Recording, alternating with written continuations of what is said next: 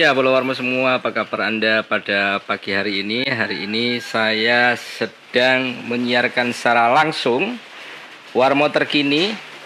Ini spesial menjelang putusan pra peradilan kasus Jalan Lingkar Utara atau bisa diangkat JLU. Tapi ini memang ada dua tersangka yang sudah ditetapkan oleh kejaksaan ini melakukan atau melayangkan gugatannya ke pengadilan atau biasa disebut kuasa hukum serta bagaimana keyakinannya dengan pra peradilan yang sudah digugatkan atau dilayangkan ke pengadilan. Karena memang hari ini sudah beberapa kali melalui proses sidang ada jawaban dari jaksa dan sebagainya.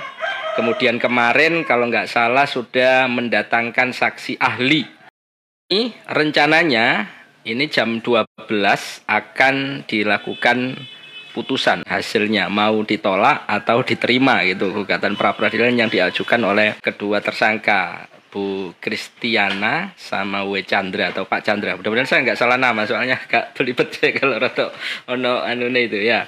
Mas Dani saya sapa dulu bagaimana kabarnya Mas Dani?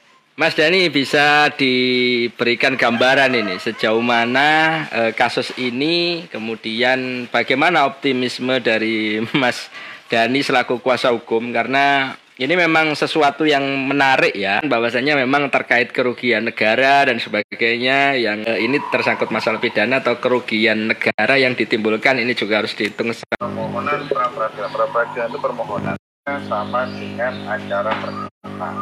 Mm -hmm uh, pendengar ini atau pemerintah ini tahu ya. Hmm. acaranya sama seperti hukum acara perdata, cuma pemeriksaannya dia lalu ada jawaban orang yang ditetapkan saya mewakili klien ya. Ya. Ada upaya paksa salah satunya penetapan tersangka, penahanan dan seterusnya itu uh, mempunyai hak untuk mengajukan. Nah dalam hal ini termohonnya adalah kejaksaan. Nah tahap pertama pembacaan permohonan di hari Rabu minggu lalu, hari Kamisnya. Ya kami menjawab lagi hari Jumat pagi namanya replik. Lalu jaksa menjawab replik saya namanya publik di Jumat sore ya. Mm-hmm. Jumat sore. Kemudian hari Senin kami pembuktian surat. Nah dari pembuktian surat itu rupanya ada beberapa yang uh, tidak sama antara bukti ini fakta persidangan ya antara bukti yang diajukan dengan bukti yang aslinya. Uh, sehingga termohon itu uh, menunda pembuktian beberapa ya. Akhirnya hari kam hari uh, selasanya mereka mengajukan lagi. Nah saat selasa itu saya juga mengajukan ahli ya.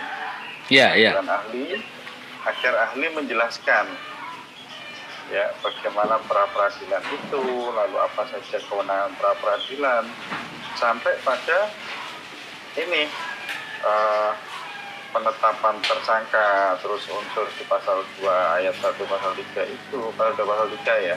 Hmm. Nah, undang-undang tipikor yang disangkakan itu kan pasal 2 lalu pasal 55 kan gitu. Ahli menyatakan bahwa harus ada uh, aktual loss harus nyata kerugian negara. Nah, kerugian negara nilainya berapa dan siapa yang menetapkan kerugian negara? Nah, menurut ahli waktu itu adalah BPK, mm-hmm. ya kan? Karena BPK itu lembaga yang memang ditunjuk oleh konstitusional, ya kan?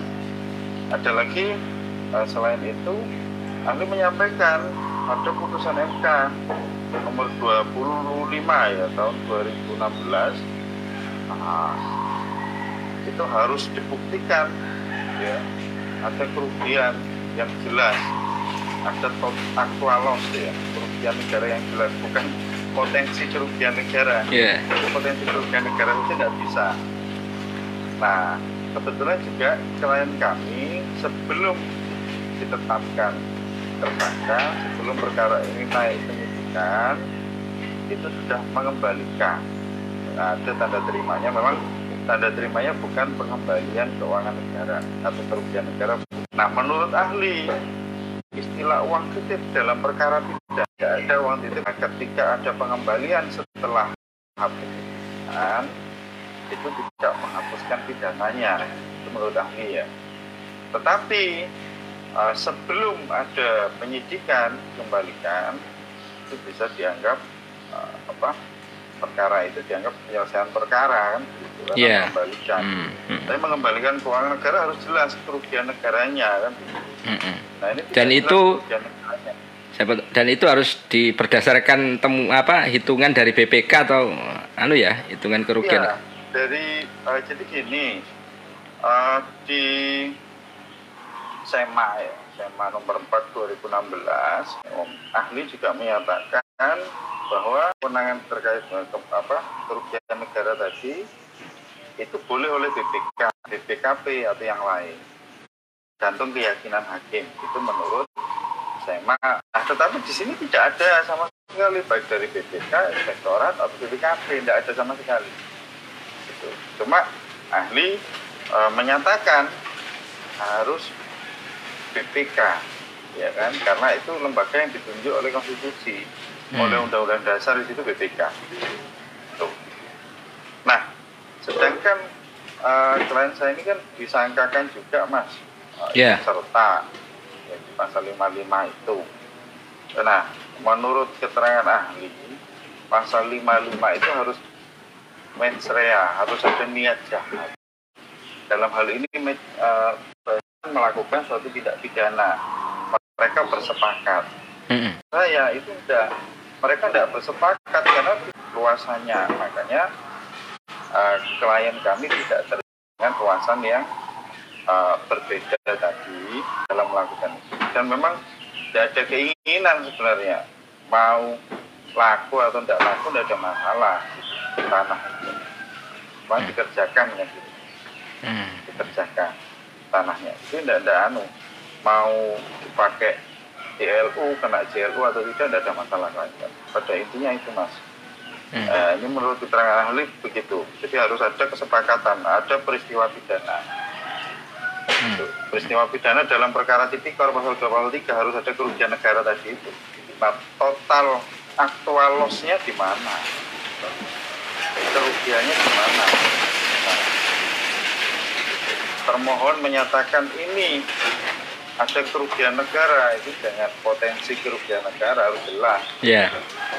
Makanya dari itu kita menganggap alat bukti yang disampaikan oleh mereka, oleh termohon itu, itu ada ah, kekurangan. Ya. Tidak, kalau tidak ada kerugian negaranya, terus kenapa ini tiba-tiba ditetapkan tersangka? ya? Ditetapkan tersangka saja loh mas, belum diperiksa juga sebagai tersangka. Oh ya masih ditetapkan saja, ya, dititipkan gitu ya. Iya, ditetapkan tersangka, kemudian ditahan. ya ditahan. Belum diperiksa sebagai tersangka. Hmm. hmm. belum pada saat itu masih ide ditetapkan tersangka di hari itu kemudian ditahan Hmm. itu ceritanya sehingga kita punya keyakinan saya yakin eh, permohonan ini akan diterima orang yakin itu kan Oh, apa iya. saja boleh yakin Kita lihat sekitar jam berapa Mas nanti ada putusan pra peradilan? Jam Nanti 2 ya. pembacaan putusannya jam 2 siang Hmm. kita lihat aja Ya. apakah keyakinan saya itu benar ataukah eh, keyakinan saya itu tidak benar Hmm. Mas mohon maaf, ini mungkin saya menanyakan soal uang yang dititipkan tadi. Uang yang dititipkan tadi itu apakah ketika sudah setelah ditetapkan tersangka atau bagaimana Mas sebenarnya? Nah, sebelum mas, sebelum ditetapkan tersangka, sebelum naik sidik sudah dititipkan. Hmm. Jadi sebelum tetapkan tersangka, dia nitipkan uang. Katanya eh, apa? Lo ini salah salah kalau sampai dia menerima harusnya bukan sampai hanya sudah dikembalikan kan gitu. Hmm. ada tanda terimanya kalau waktu itu saya masukkan ke alat bukti kan. saya masukkan ke alat bukti Hmm.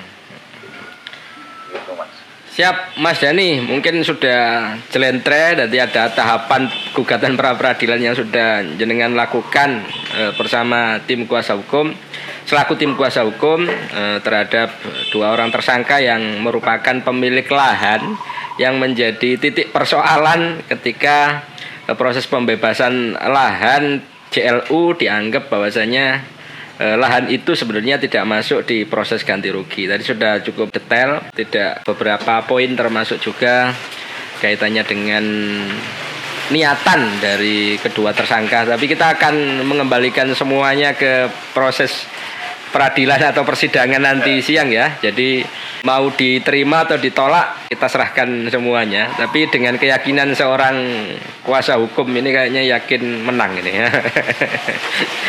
saya yakin banget mas, yakin sekali saya kalau kita kalau diterima, hmm. ya kan. Hmm. Karena tadi alasannya jelas, hmm. tidak ada alat bukti yang nyata. Aktual lossnya tidak ada kerugiannya mana kan begitu hmm. sampai sekarang tidak tidak ada pemeriksaan dari BPK dari mana yang menentukan itu ada kerugian negara kan begitu terus tidak ada niatan jahat. Ada mau tanah itu laku di LU atau tidak kita tidak tidak masalah. Hmm. intinya apa? Kita juga ada etikat baik. Kalau memang itu salah sasaran salah transfer kita sudah kembalikan sebelum proses penyidikan. Sebelum proses penyidikan. Pada intinya di situ mas dan katanya. Nah nanti kita lihat aja nanti putusan pengadilannya kan hari ini. Iya. Yeah. Nah ini uh, saya harap juga yang lain ketika ada uh, penyidik itu kurang cermat ya silakan dilakukan upaya hukum itu untuk hmm. kontrol kita terhadap penyidik baik itu kejaksaan atau kepolisian ya kan? Biar tidak anu mas biar apa sesuai profesional dia ya. Kalau ada kontrol ini kan dia profesional lebih profesional lebih hati-hati lagi ke depan. Oke.